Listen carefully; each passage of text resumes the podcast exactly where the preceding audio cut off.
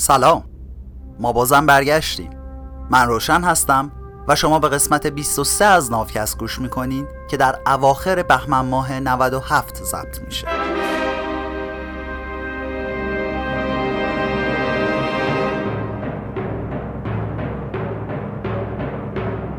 تو نافکست ما در حال ترجمه و تعریف کتاب سیپینز نوشته یووال هراری هستیم.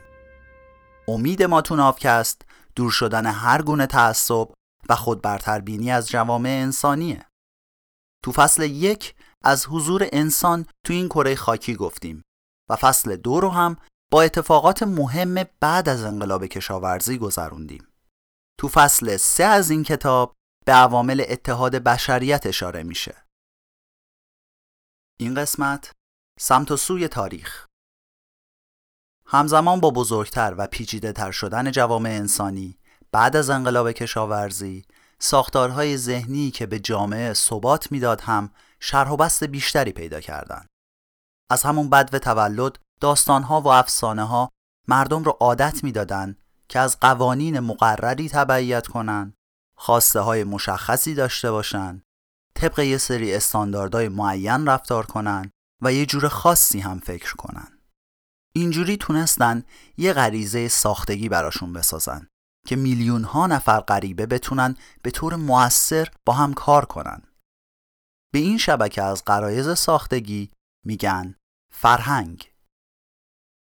محققا تو نیمه اول قرن بیستم می‌گفتن که همه فرهنگا از یه توازن و هارمونی برخوردارن و کامل هستن و یه خمیرمایه‌ای تو وجود اینا هست که باعث میشه هر فرهنگی تا ابد و دهر همینجور باقی بمونه همونطور که سیاره ها خیلی روون و با نظم و ترتیب دور خورشید میگردن هر دسته ای از آدما هم جهانبینی خودشونو داشتن و گروهشونو با نظام اجتماعی، قانونی و سیاسی خودشون میچرخوندن. از این دیدگاه فرهنگایی که به حال و روز خودشون رها می شدن هیچ تغییری نمی کردن. اینا با همون سرعت و تو همون جهت همیشگی به راهشون ادامه می‌دادن. فقط یه حل از بیرون می‌تونست اینجا تغییری ایجاد بکنه. به اینجای بحث که می‌رسیدن مردم شناسا، مورخا و سیاستمدارا جوری از فرهنگ مردم جزیره تازمانیا و فرهنگ مردم جزایر ساموا مثال می‌زدن که انگار این دوتا فرهنگ مجزا از همون روز اول ارزشها، عرفها و باورهاشون همین بوده و هیچ تغییری نکرده. داخل پرانتز جزیره تازمانیا تو جنوب شرق استرالیا است و یکی از ایالتهای استرالیا به حساب میاد و جزایر ساموا هم تو حد فاصل جزایر هاوایی و جزایر نیوزلند و تو اقیانوس آرام قرار گرفتن که جزو جزایر پولینزی به حساب میان. محلی های تازمانیا حدود 65 هزار سال پیش به تازمانیا رسیدن. اما محلی های پولینزیایی حدوداً 3500 سال پیش وارد این جزایر شدن.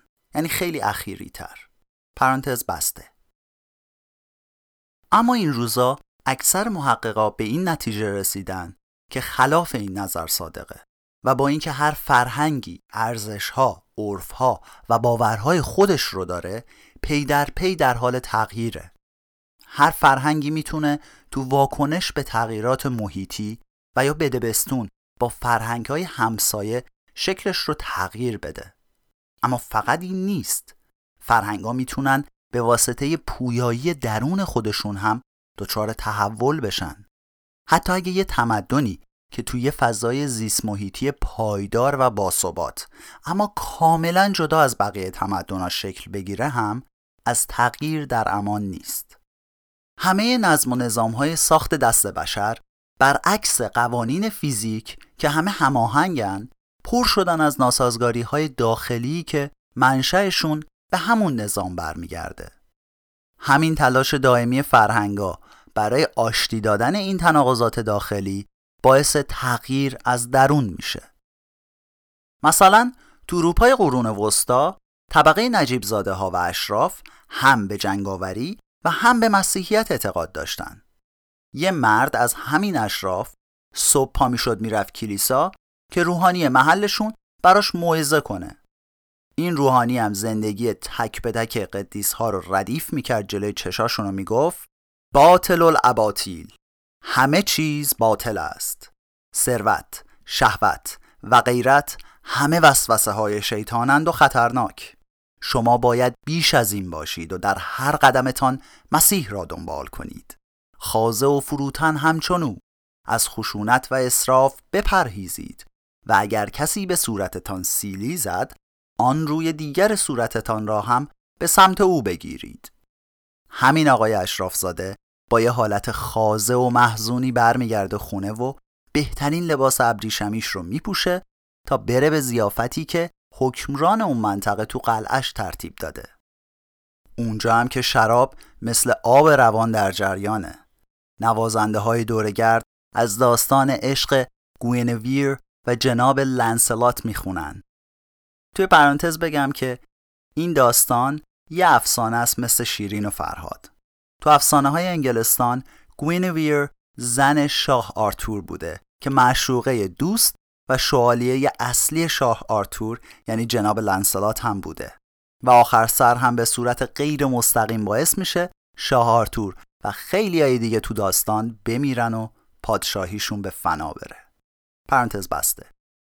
پس مهمونا این داستانا رو گوش می‌دادن و واسه هم جوکای مستحجن تعریف می‌کردن و از جنگهای خونینشون سخنها میروندن.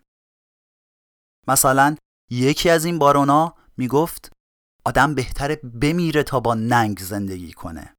اگه کسی خدشهی به شرافتت وارد کنه فقط با خون میشه اون توهین رو پاک کرد. و هیچی تو دنیا بهتر از این نیست که ببینی دشمنات از مقابلت فرار می‌کنن و دخترای زیباشون جلوی پاهات به رعشه میفتن یه همچین تناقضی هیچ وقت کامل برطرف نشد. همزمان با اینکه اشراف روحانیون و عوام اروپا با این موضوع درگیر بودن فرهنگشون تغییر کرد. مثلا جنگای صلیبی یکی از محصولات این کلنجار رفتنا بود. شه سوارا یا همون شوالیه ها با شرکت تو جنگای صلیبی با یه تیر دو نشون می‌زدن. اینجوری هم سرسپردگی مذهبیشون رو نشون می‌دادن و هم جنگاوری و نظامیگریشون رو به رخ بقیه میکشیدن.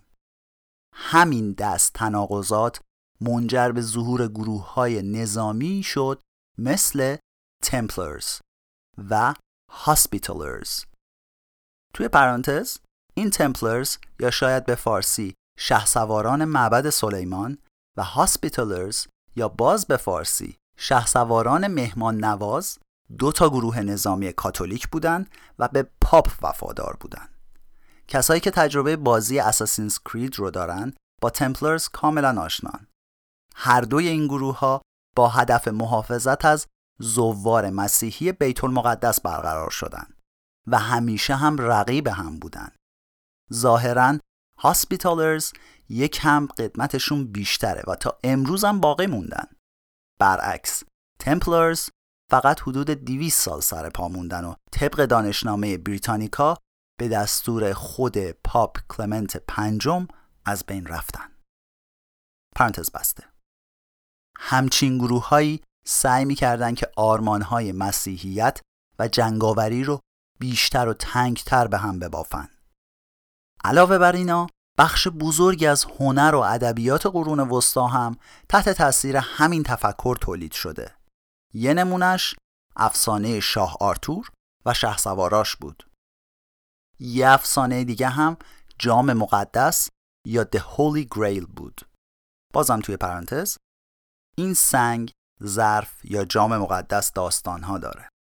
بعضی باور دارن که این داستان ریشه در افسانه های مردم بومی بریتانیا یا همون سلت ها داره که بعد از اشغال سرزمینشون توسط امپراتوری روم و بعدها استیلای مسیحیت رد زیادی از این افسانه ها باقی نموند و شایدم به شکل داستانهای مذهبی مسیحی در اومدن طبق باور مسیحیان عیسی مسیح تو مراسم شام آخر از این جام شراب نوشید و این جام علاوه بر خاصیت شفابخشی و جوانی ثروت و برکت هم برای صاحبش برمقام میاره. داستان خیلی از شهسوارای مسیحی پیدا کردن همین ظرف افسانه ای بود. شاید هم لازم باشه که من و کریشنا یه پادکست دیگه هم بسازیم و داستان این واژه ها رو بگیم. اسمش هم می‌ذاریم وافکست. پرانتز بسته. و همینطور داستان کملات که دژ افسانه منصوب به شاه آرتور بود. این داستان شاید می‌خواست نشون بده یه شه سوار خوب باید یه مسیحی خوبم باشه و بهترین شه سوارا از بین مسیحی های خوب و معتقد بیرون میان.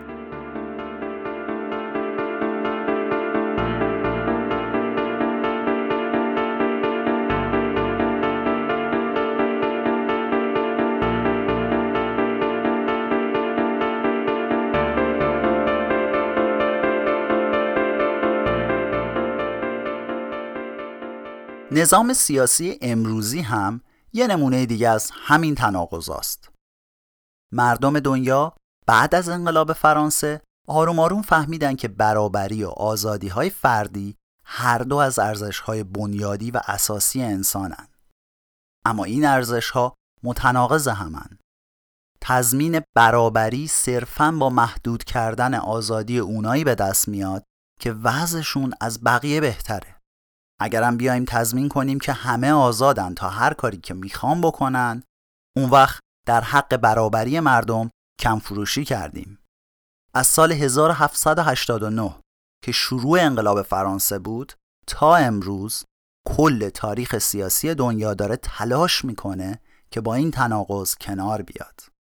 اگه هر کدوم از رمانای چارلز دیکنز رو خونده باشین می‌دونین که اولویت اول نظامای لیبرال و آزادیخواه قرن 19 اروپا آزادی های فردی بود و این به قیمت افتادن خانواده های فقرا تو زندون و یا سردر آوردن بچه های یتیم از مدارس جیب‌بری تموم می‌شد. تو پرانتز الیور تویست و دیوید کاپرفیلد و اسکروج رو که یادتون میاد. دوران بچگی خود چارلز دیکنز هم بیشباهت با همین ماجراها نبوده. پرانتز بسته. یا اگه رمانای الکساندر سولجنیتسین رو خونده باشین می‌دونین که آرمان برابری کمونیسم هم خیلی تعریفی نداشت و باعث تولید یه استبداد ظالمانه شد که سعی می‌کرد همه وجوه زندگی مردم رو کنترل کنه. بازم توی پرانتز الکساندر سولجنیتسین نویسنده و منتقد اهل روسیه بود و کتابهای مجموع الجزایر گولاگ و یک روز از زندگی ایوان دنیسوویچ از مشهورترین کاراش هستند که تو ایران هم ترجمه شده. ایشون نوبل ادبیات سال 1970 رو هم به خاطر بخش اول رمان چرخ سرخ گرفتن. پرانتز بسته. سیاست های اخیر کشور آمریکا هم رو پاشنه همین تناقضات میچرخه. دموکرات ها می‌خوان با بالا بردن مالیات ها بودجه برنامه های حمایت از فقرا، پا به سن گذاشته ها و مددجوها رو تأمین کنن تا برابری تو جامعه آمریکا گسترش پیدا کنه. اما اینجوری هم حق آزادی عمل کسایی که دوست دارن پولشون اونجور که می‌خوان خرج کنن نقض میشه. چون مردم می‌تونن بگن که شاید من بخوام با پولم بچه‌مو بفرستم دانشگاه اما دولت می‌خواد منو مجبور کنه که به جاش برم خونوادم و بیمه کنم. خب چرا باید همچین کاری بکنم؟ از اون طرف جمهوری خواهای آمریکا هم می‌خوان که حتی به قیمت عمیقتر شدن اختلافات طبقاتی بین فقیر و غنی و از دست رفتن برابری و امکان داشتن بیمه درمانی برای بیشتر مردم آمریکا حداکثر آزادی ها رو به افراد بدن. همونطور که فرهنگ قرون وسطا نتونست بین جنگاوری و مسیحیت تعادل برقرار کنه، جهان امروز هم نمی‌تونه آزادی و برابری رو توی یه اقلیم بگنجونه. اما این هیچ ایرادی نداره. اینجور تناقضا بخش جدایی ناپذیری از فرهنگای انسانی هن. اصلا همین تناقضا هستن که خلاقیت و پویایی رو تو گونه انسان به وجود میارن و عامل محرکه فرهنگا میشن. درست مثل دو تا نوت موسیقی که موقع هم نوازی در هم تنیده میشن و اون قطعه از موزیک رو پیش می‌برن. اختلاف نظرها، ایده ها و ارزش ها ما رو وادار به نقد ارزیابی مجدد و بازاندیشی می‌کنن چون که ثبات و سازگاری زمین بازی ذهنهای راکده. اگه مزه و نمک هر فرهنگی به موزلات غیر قابل حل کشمکش ها و تنش هاش باشه اون وقت کسی که از فرهنگ مشخصی میاد حتما اعتقادات ضد و نقیزی برای خودش داره ورزش های مختلف و ناسازگارش ذهنش رو پاره پاره کردن. این ویژگی برای هر فرهنگی اونقدر اهمیت داره که براش اسم گذاشتن و بهش میگن Cognitive Dissonance ناسازگاری شناختی یا ناهنجاری ادراکی داخل پرانتز لئون فستینگر که روانشناس آمریکاییه بعد از تحقیقاتش این تئوری رو تو سال 1957 ارائه داد. خلاصه حرفش این بود که ناهنجاری های ادراکی برای کسی به وجود میاد که دو یا چند جور اعتقاد و نظر ضد هم تو ذهنش داشته باشه و یه جور استرس روانیه. این موضوع وقتی پیش میاد که یافته های جدید این آدم اعتقادات قبلیش رو زیر سوال می‌بره و موقع مواجهه با نظرات متناقض توی ذهنش سعی می‌کنه یه جوری خودش رو توجیه کنه تا کمتر به خاطر این فکر اذیت بشه سخت دیگه یه عمر رو تبل نژاد پاک میکوبن بعد می‌بینن همچین خبری نبوده و همش دروغ بوده و باید باهاش کنار بیان. پرانتز بسته. اغلب از ناسازگاری شناختی به عنوان نقطه ضعف و شکست روان انسان یاد می‌کنن. در واقع این موضوع یکی از حیاتی ترین داشته های ماست. بدون توانایی داشتن باورها و ارزشهای متضاد ما آدما به احتمال زیاد امکان ایجاد و حفظ هیچ فرهنگی رو نداشتیم. مثلا اگه یه مسیحی واقعی بخواد اون مسلمونی رو که میره مسجد محلشون رو درک بکنه نباید بیاد دنبال یه سری از ارزش های یه دست و دست نخورده که هر آدم مسلمونی ممکنه داشته باشه بگرده. به جاش باید بره ببینه تو فرهنگ مسلمونا کجاست که قوانین و استانداردها با هم درگیر شدن و با هم کشمکش دارن. باید بره ببینه مسائل بغرنجشون چیه. همون جایی که مسلمونا دو به شکن و بین دو تا از واجبات گیر کردن بهترین جاییه که میشه درکشون کرد و فهمیدشون. حالا اگه از من از روشن بپرسن میگم والا یه مشکل شیر دادن مادر بزرگ به نوه داشتیم و حرام شدن پدر و مادر بچه به هم که اونم ظاهرا گفتن حکمش عوض شد و حل شد. این شاید مثال خیلی خوبی نباشه. ولی هیچ دستی از خارج نیومد اینو حل بکنه. مسئلهش پیش اومد و حکم چند صد ساله تغییر کرد. پس میشه که از درون هم تغییر کرد. فقط یکم دیر میشه.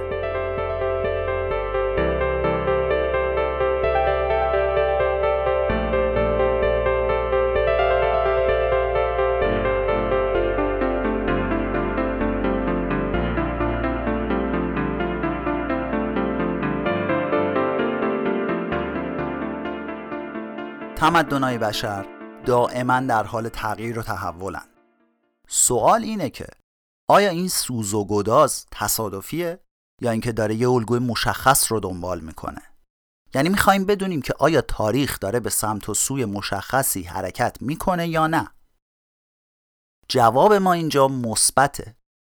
فرهنگای ابتدایی و کوچیک طی هزاران سال یواش یواش با هم یکی میشن و کلام فرهنگ ها رو می‌سازن. و هدف اینه که تعداد این کلام فرهنگ ها هر روز تو دنیا کمتر بشه و تمدنهای بزرگتر و روز به روز پیچیده تری به وجود بیان.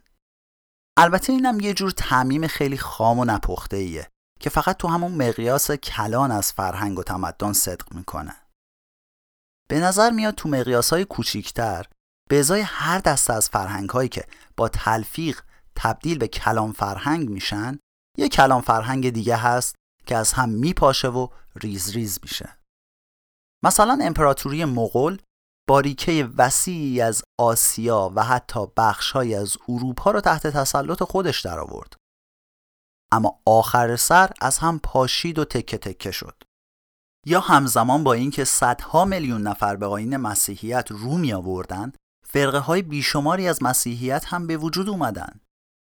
زبون لاتین تو کل اروپای مرکزی و غربی گسترش پیدا کرد که بعدش کلی گویش محلی و نهایتا زبونای ملی از توش در بیاد. اما این از هم گسستنا دنده عقب رفتنای موقتی هستند که توی روند بیوقفه به سمت یکی شدن پیش میرن. اینکه بفهمیم تاریخ داره کدوموری میره به این بستگی داره که ما کجای تاریخ وایستاده باشیم و از کجا داریم بهش نگاه می‌کنیم. اگه بیایم تحولات تاریخی رو طی دهه ها و صده ها بررسی کنیم. یعنی از نقطه نظر کلی بهش نگاه کنیم. خیلی سخت بتونیم بگیم که آیا ما داریم به سمت یگانگی یا چنگانگی میریم. و خب این جور نگاه برای درک فرایندهای دراز مدت خیلی مناسب نیست و یه جور تنگ نظری به حساب میاد.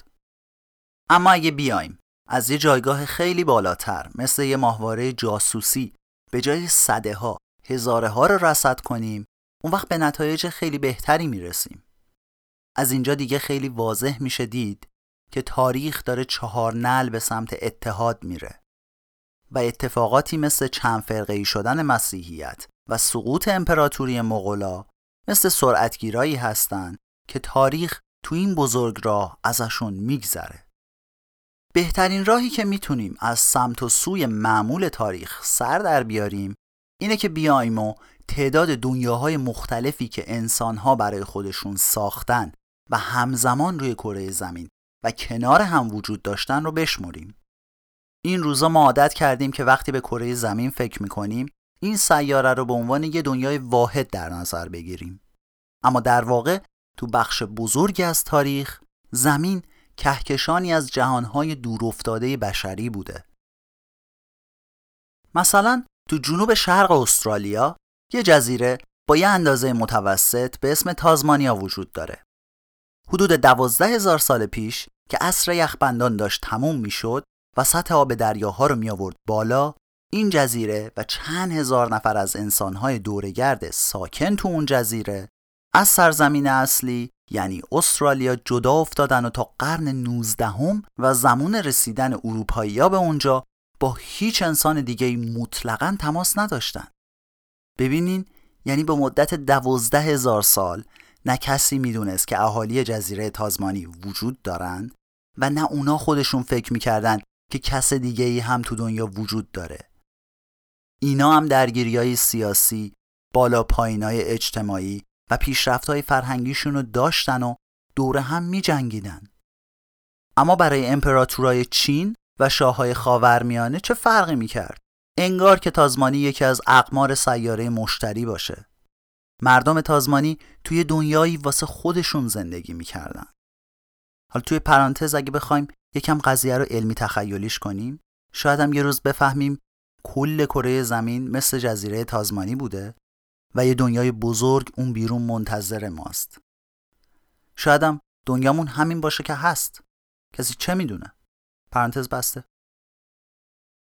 همین قضیه در مورد آمریکا و اروپا هم صدق می‌کنه.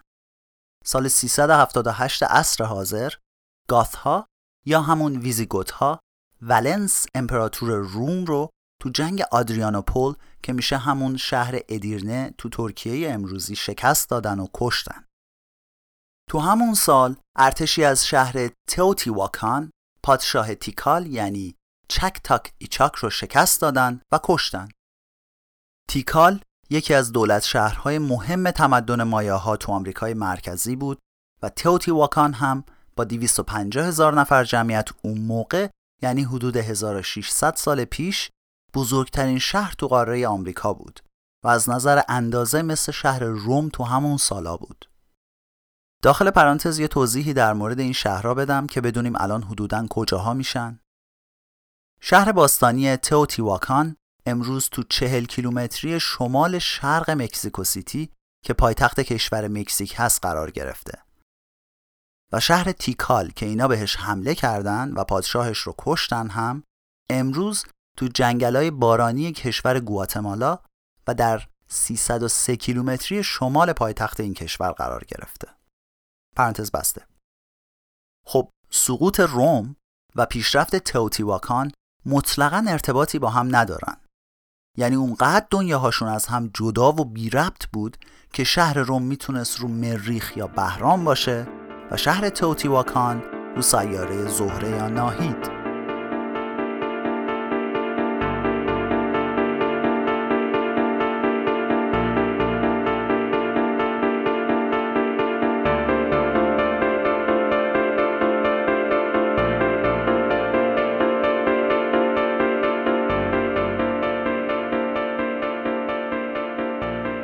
راستی فکر می‌کنین چند تا دنیای مختلف و جدا از هم همزمان روی زمین وجود داشتن هزاران هزار تا از این دنیاها حدود دوازده هزار سال پیش و همزمان روی این کره خاکی وجود داشتند.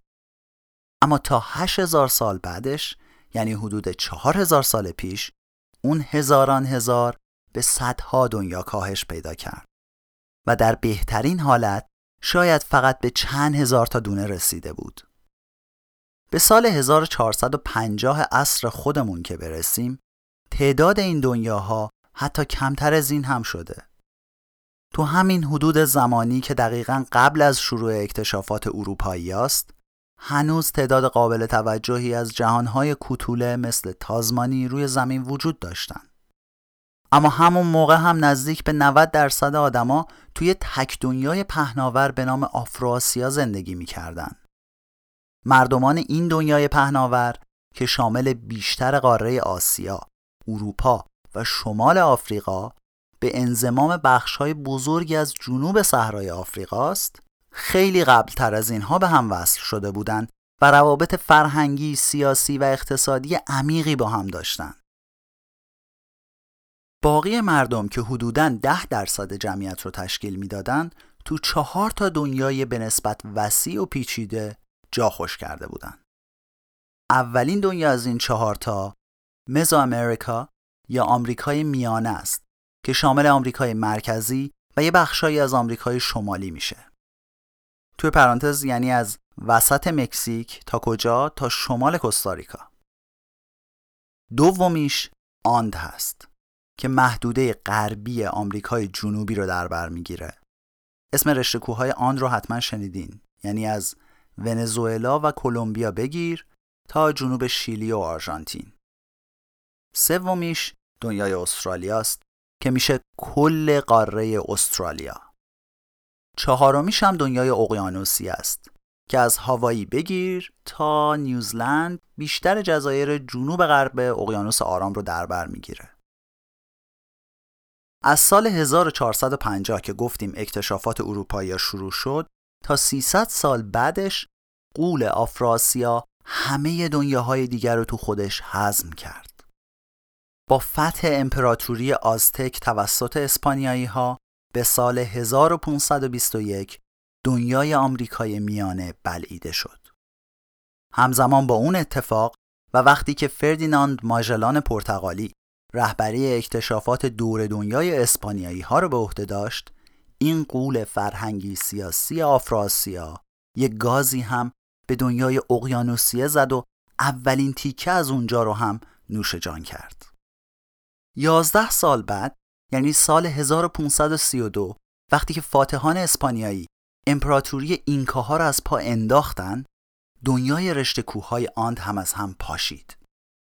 سال 1606 پای اولین اروپایی ها یعنی هلندی ها به قاره استرالیا رسید و 182 سال بعد که بریتانیایی ها به طور جدی شروع به اسکان مستمر نشین های اروپایی کردند کار این دنیای بکر رو دست نخورده هم به سال 1788 تموم شد و 15 سال بعدش هم همین بریتانیایی ها با راه انداختن اولین سکونتگاه ها تو جزیره تازمانی آخرین دنیای خودگردان انسانی رو زیر چتر نفوذ آفروآسیا درآوردن.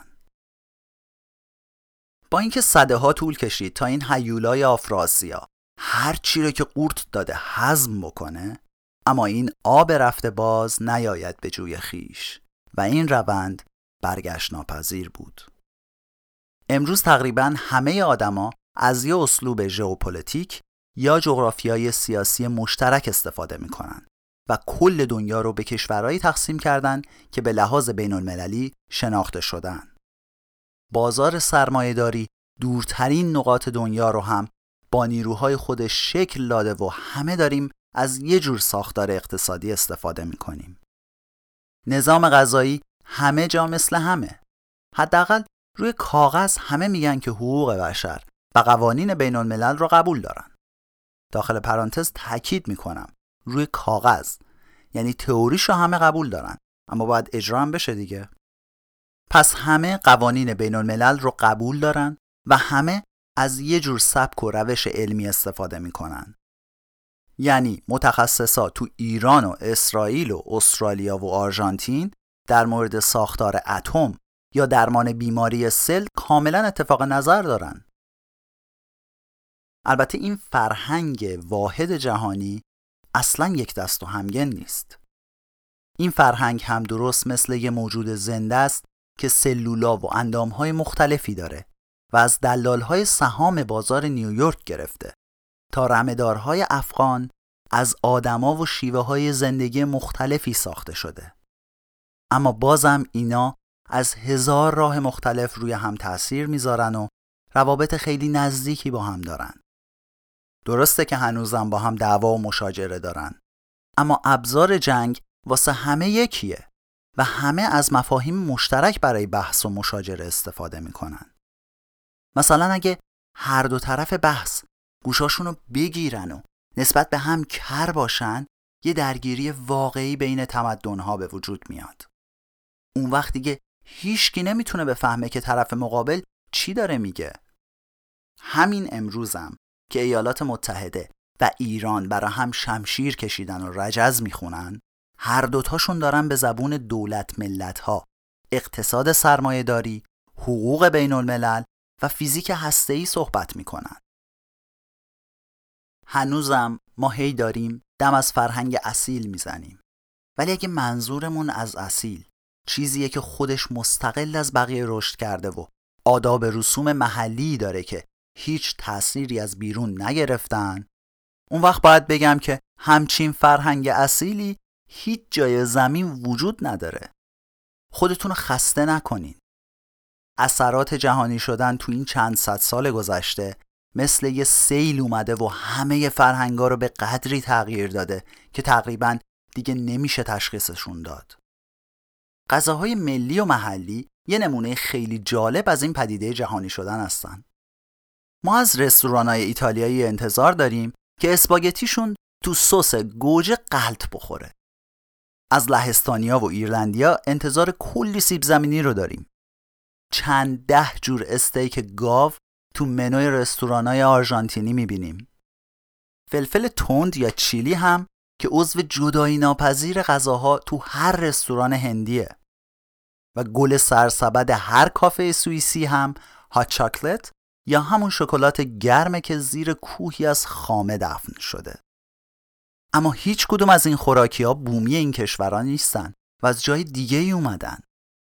گوجه فرنگی و اون فلفلای تند چیلی و کاکائو که همه از مکزیک اومدن. وقتی که اسپانیایی ها مکزیک رو هم فتح کردن پای این خوراکی ها به آسیا و اروپا باز شد.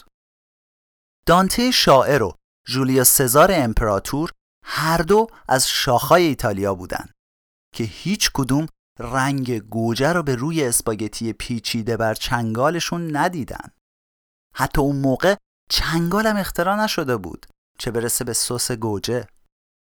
ویلیام تل قهرمان ملی سوئیس هیچ وقت از این شکلات نچشید و بودا هم هرگز غذاشو چیلی بارون نکرد. همش همین 400 سال پیش بود که چشم هلندیا و ایرلندیا به رخسار سیب زمینی روشن شد.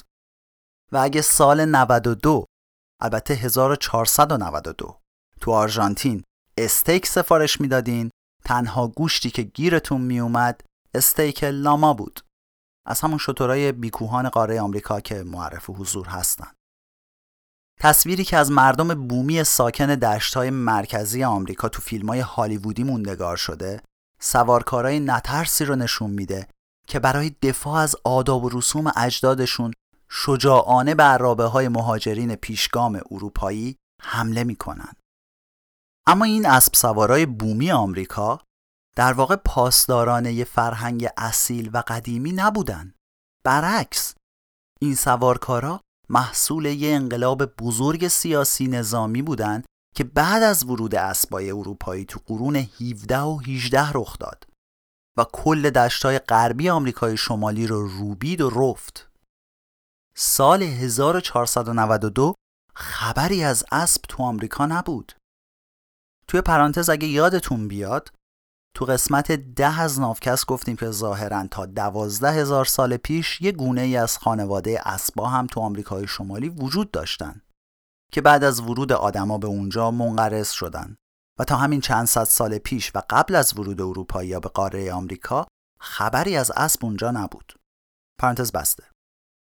فرهنگ قرن 19 مردم سو و آپاچی که هر دو از مردم بومی و اولیه قاره آمریکا هستند، جنبه ها و ویژگی های جذاب کم نداشت. اما این فرهنگ تحت تاثیر نیروهایی از اقصانقات دنیا بیشتر از اونی که اصیل باشه تبدیل به یه فرهنگ مدرن و امروزی شده بود.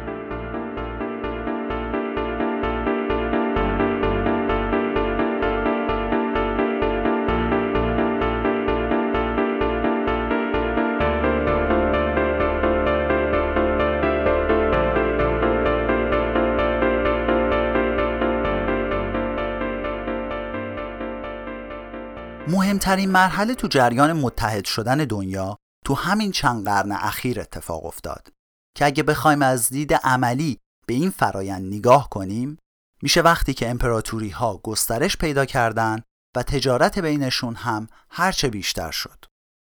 نتیجهش هم این بود که ارتباطات تنگاتنگی بین مردمان آفراسیا، آمریکا، استرالیا و اقیانوسیه به وجود اومد. همین هم شد که فلفل تند و آتشین چیلی سر از غذاهای هندی در آورد و گله های گاو اسپانیایی مشغول چریدن تو آرژانتین شدن.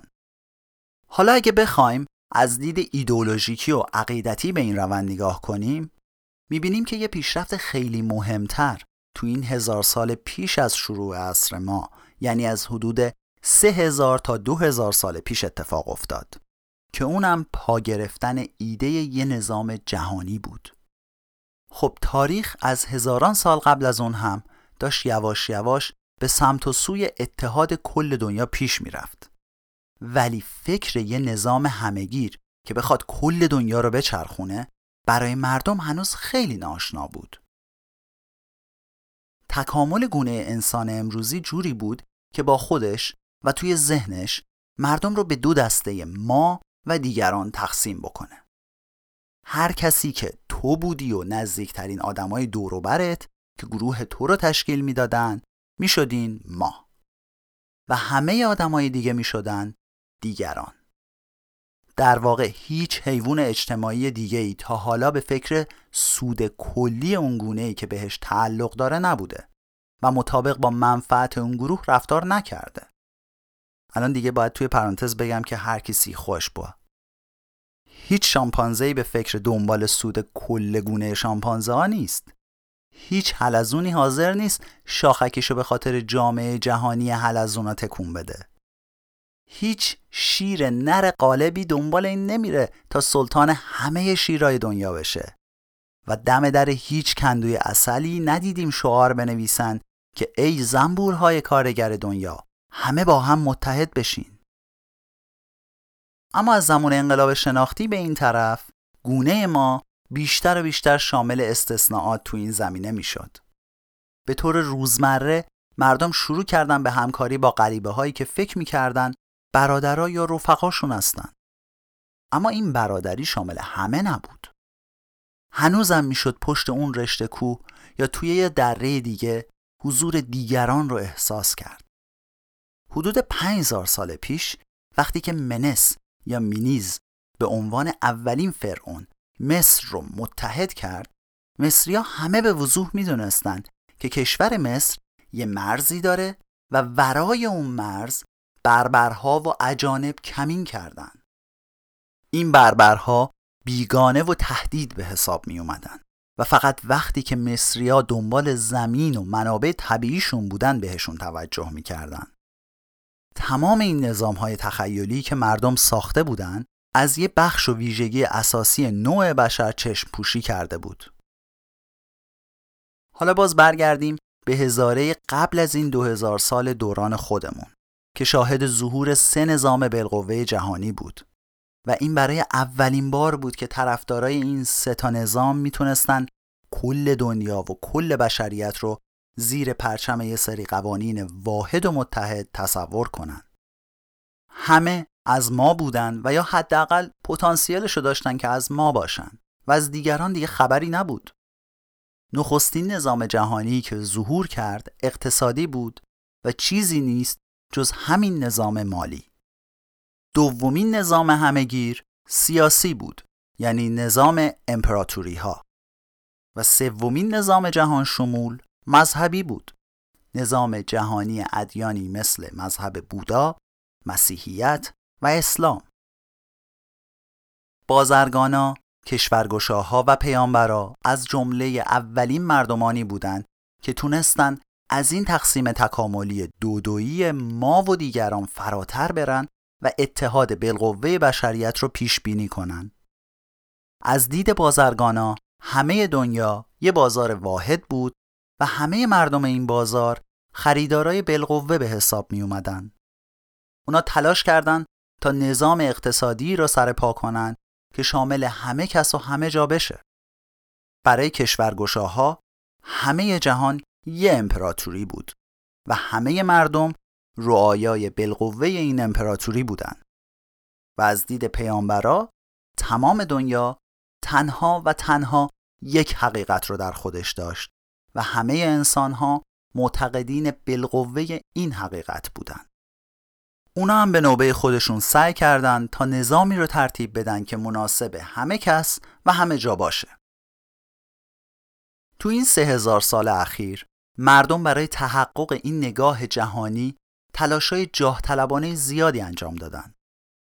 سه بخش بعدی از کتاب به بررسی این می‌پردازه که چطور پول، امپراتوری ها و ادیان جهانی گسترش پیدا کردند و پایه های دنیای متحد امروزی رو بنا گذاشتن. بیاین این فصل از کتاب رو با داستان بزرگترین پیروز تاریخ شروع کنیم. فاتحی که قدرت تحمل و سازگاری خیلی بالایی داره. واسه همینم می‌تونه مردم رو به مریدای دو آتیشه خودش تبدیل کنه. این فاتح بزرگ چیزی نیست جز پول. مردمی که خداهای متفاوتی رو میپرستن و تابع پادشاهان دیگهی هستند با کمال میل حاضرن از یه واحد پولی مشترک استفاده کنند. با تمام نفرتی که اسامه بن لادن از فرهنگ، مذهب و سیاست آمریکایی داشت، شیفته دلار آمریکایی بود. تو قسمت‌های بعد میشنویم جایی که خدایان و شاهان موفق به تسخیر قلبهای مردم نشدن چطور پول تونست سرفراز از این کارزار بیرون بیاد. این پایان قسمت 23 از ناوکست بود. خب همونطوری که متوجه شدین ما یه تغییراتی توی ناوکست دادیم و علاوه بر اضافه کردن تنفس و موزیک تو میانه هر قسمت فاصله زمانی انتشار ناوکست رو هم به جای هر هفته یه هفته در میون کردیم. در عوض سعی می‌کنیم که میانگین طول مدت هر قسمت رو بالا ببریم. من و کریشنا به این تغییر نیاز داشتیم. امیدوارم شما هم از ما خوشحال باشین. توی این مدت هم از خوندن نظرات شما انرژی گرفتیم و با این تغییرات سعی کردیم بعضی از خواسته های شما رو هم به جا بیاریم. مثل همیشه ما آماده بهبود کارمون و استفاده از انتقادهای سازنده هستیم. ازتون ممنونم که از همه پادکست های ایرانی حمایت می‌کنین و با پیگیری و معرفیشون جامعه پادکستی ایران رو تقویت می‌کنین. شما می‌تونین ناوکست رو از همه اپلیکیشن های مخصوص پادکست بشنوین. ناوکست رو من روشن با کمک کریشنا تولید می‌کنم. هر جا که هستین خوش و خورم بمونید.